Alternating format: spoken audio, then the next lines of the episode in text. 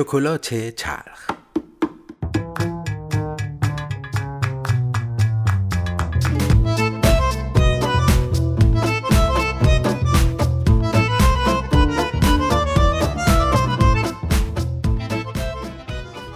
درود بر شما. هرهام بادره هستم و این پنجمین بخش از شکلات تلخه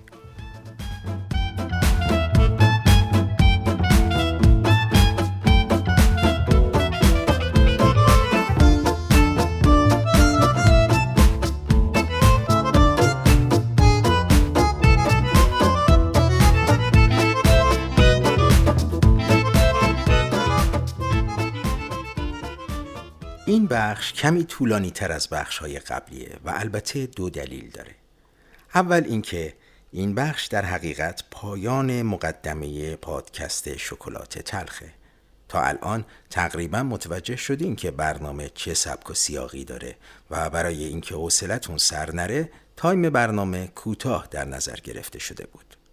از برنامه بعد قرار به جای هر شب هفته یک شب در کنار هم باشیم.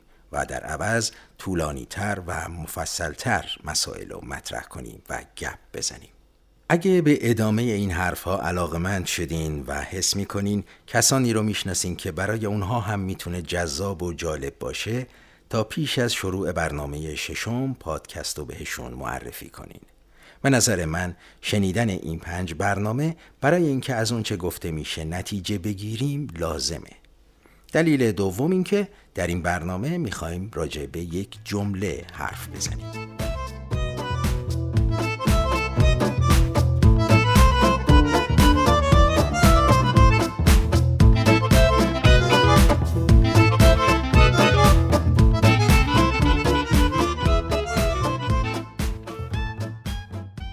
همینجا باید بگم که خودم تا قبل از اینکه درست به مفهوم و معنی این جمله که اتفاقا از اون جملات کلیشه‌ای و به قول معروف ضرب المثل گونه است فکر کنم به شدت ازش بدم میومد یک جمله شعارگونه که معمولا در مواردی استفاده میشه که می‌خوان ناتوانی آدم رو بروش بیارن و به رخش بکشن. خواستن توانستن است. و من در دوران مدرسه بیشتر از هر وقت دیگه این جمله رو شنیدم. بعدها که بزرگتر شدم و چیزهای خیلی زیادی خواستم و باز نتونستم به معنی شک کردم. اما اخیرا باز در پی فکر کردن به این جمله در کنار خیلی چیزای دیگه موردی پیدا کردم که کاملا با اون همخونی داره. و از این طریق بود که موفق به کشف حلقه گمشده ای شدم که مفهوم این جمله رو بیان می کرد و من از اون قافل بودم.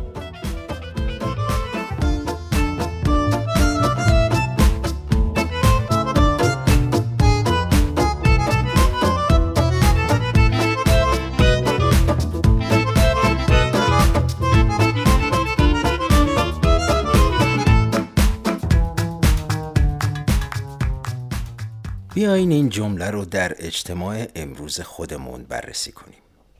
من میگم چهار پنجم ولی بیاین بگیریم سه چهارم مردم ما از شرایط زندگیشون راضی نیستن و اونو نمی‌خوان. از طرفی یک چهارم هم وجود دارن که اتفاقا برعکس از شرایط راضیان و اونو می‌خوان. و همینطور که می‌بینین شرایط تغییری نمی‌کنه و اتفاقا هر روز بیشتر به نفع اونایی که راضی هستن پیش میره تو همین چند جمله کاملا واضحه که قدرت خواستن یعنی زور اون یک چهارم بیش از چهار برابر نخواستنه جالبه نه؟ تونستین حلقه گم شده رو پیدا کنین؟ ببینین سه چهارم از شرایط ناراضیان و می‌دونن اونو نمی‌خوان. و یک چهارم نه تنها کاملا راضیان و این شرایط رو می‌خوان بلکه اتفاقا و دقیقا می‌دونن چی می‌خوان. مثلا برای انتخاب یک فرد به عنوان رئیس جمهور از بین تمام داوطلبان افرادی توسط اون یک چهارم تعیین میشن که قرار شده خواسته های دقیق اونها رو برآورده کنن. سه چهارم دیگه باید از بین این افراد انتخاب کنن و تنها چیزی که اینا می‌دونن چیه؟ اینکه هیچ کدومو نمی‌خوان. پس به این فکر می‌کنن که کدومو کمتر نمی‌خوان.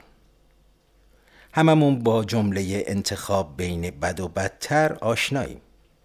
اگه با همه حرفایی که زدم هنوز متوجه حلقه گم شده نشدین باید بگم اون حلقه دانشه اینجا دانش صرفا به معنای تسلط بر علوم نیست. منظور دونستن اینه که چی می‌خوایم. و ضمنا اینکه کی و تحت چه شرایطی می‌تونه تعهد بده که این خواسته ها رو عملی کنه.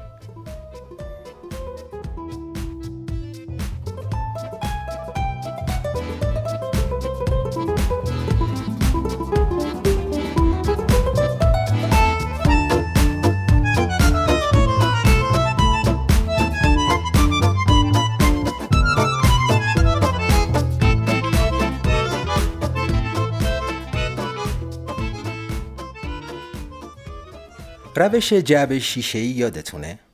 گفتم که بهش فکر کنین چون باهاش خیلی کار داریم جعبه شیشه ای اینجا حکم فضایی رو داره که خواسته های ما رو به دقت نشون میده و هرچقدر ما واضحتر و دقیقتر بدونیم چی می‌خوایم بهتر و درستتر می‌تونیم به خواستمون برسیم کاراکتر عزیزم ببخشید و تو مجموعه کلا قرمزی یادتونه؟ باید در مورد خواسته هامون همونقدر دقیق باشیم. اینم بگم که ما اصولا و کلا در این مورد بی توجه و بی حوصله ایم دقت کردین که مثلا اگر قرار به انتخاب غذا از منوی یک رستوران باشه اکثرا به هم نگاه می‌کنیم و وقتی از همون می‌پرسن چی می‌خوری معمولا میگیم فرقی نمی‌کنه هر چی شد. یا بقیه چی می‌خورن منم همون. یا از این مدل جوابا. باید شروع کنیم به ترک این عادت و خواسته هامون رو دقیق و درست بیان کنیم. به جای تمرکز روی نخواستن هامون به خواسته هامون فکر کنیم و روی اونها متمرکز بشیم.